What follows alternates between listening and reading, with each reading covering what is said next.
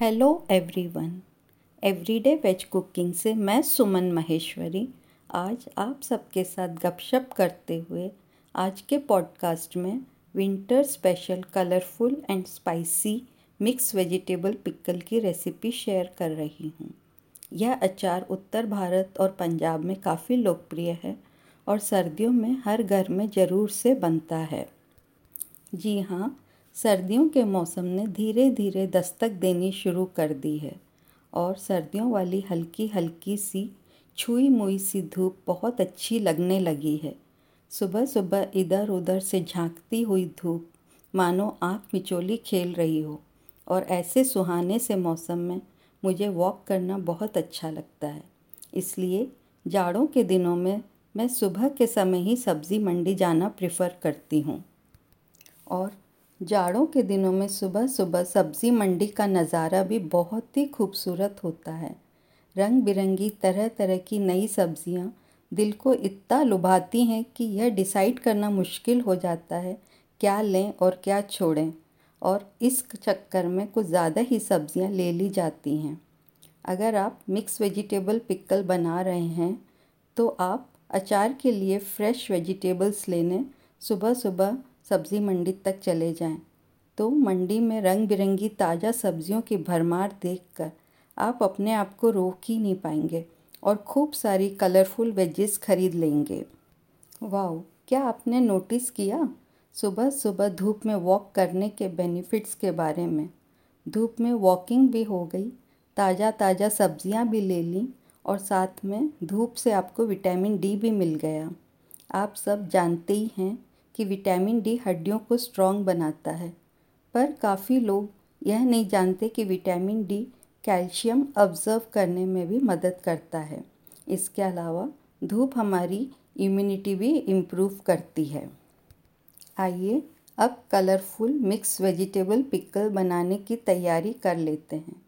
बनाने की विधि बहुत ही सरल और आसान है। और अगर आप अचार को केयरफुली हैंडल करते हैं तो आप लंबे समय तक इस अचार का स्वाद ले सकते हैं। आइए, अब आप सामग्री नोट कर लीजिए। मैंने 200 ml का कप सब्ज़ियाँ मापने के लिए प्रयोग किया है। एक कप कटी हुई गाजर, एक कप कटी हुई मूली, एक कप कटी हुई बीन्स, एक कप कटी हुई फूल गोभी, एक कप मटर के दाने, आधा कप कटी हुई हरी मिर्च आधा कप कटा हुआ अदरक। आइए, अब आप साबुत मसाले नोट कर लीजिए। तीन टेबलस्पून सौंफ, दो टेबलस्पून साबुत धनिया, चौथाई टीस्पून अजवाइन, एक टेबलस्पून जीरा, दो टेबलस्पून पीली सरसों, एक टीस्पून मेथी दाना। आइए, अब आप पिसे हुए मसाले नोट कर लीजिए।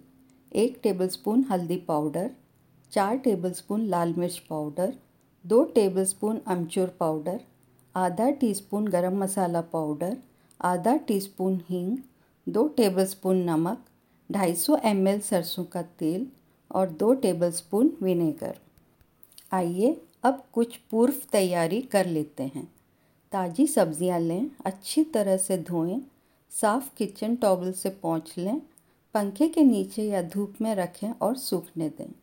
सब्जियों को छीलकर इच्छा अनुसार काट लें और कांच, सिरेमिक या स्टील के बाउल में रखें। नमक और हल्दी पाउडर स्प्रिंकल करें। अच्छी तरह से मिलाएँ और बाउल को ढककर दो से तीन घंटे के लिए रख दें। सब्ज़ियाँ पानी छोड़ देंगी। आप नमक अपने स्वाद के अनुसार कम या ज़्यादा कर लें। आप एक साफ़ किचन टॉवल को धूप में फैला दें। अब साफ़ और सूखे हाथों से सब्जियों को हल्के से निचोड़कर किचन टॉवल पर छः से सात घंटे के लिए सूखने के लिए रख दें। सब्जियों को बीच बीच में पलटते रहें। बचे हुए पानी को फेंक दें।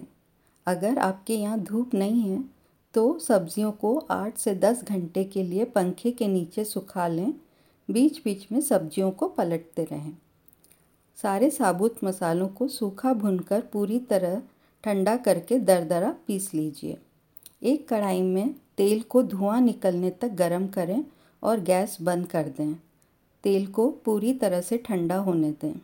50 एम तेल निकाल कर अलग से रख लें। आइए, अब आप अचार बनाने का तरीका नोट कर लीजिए।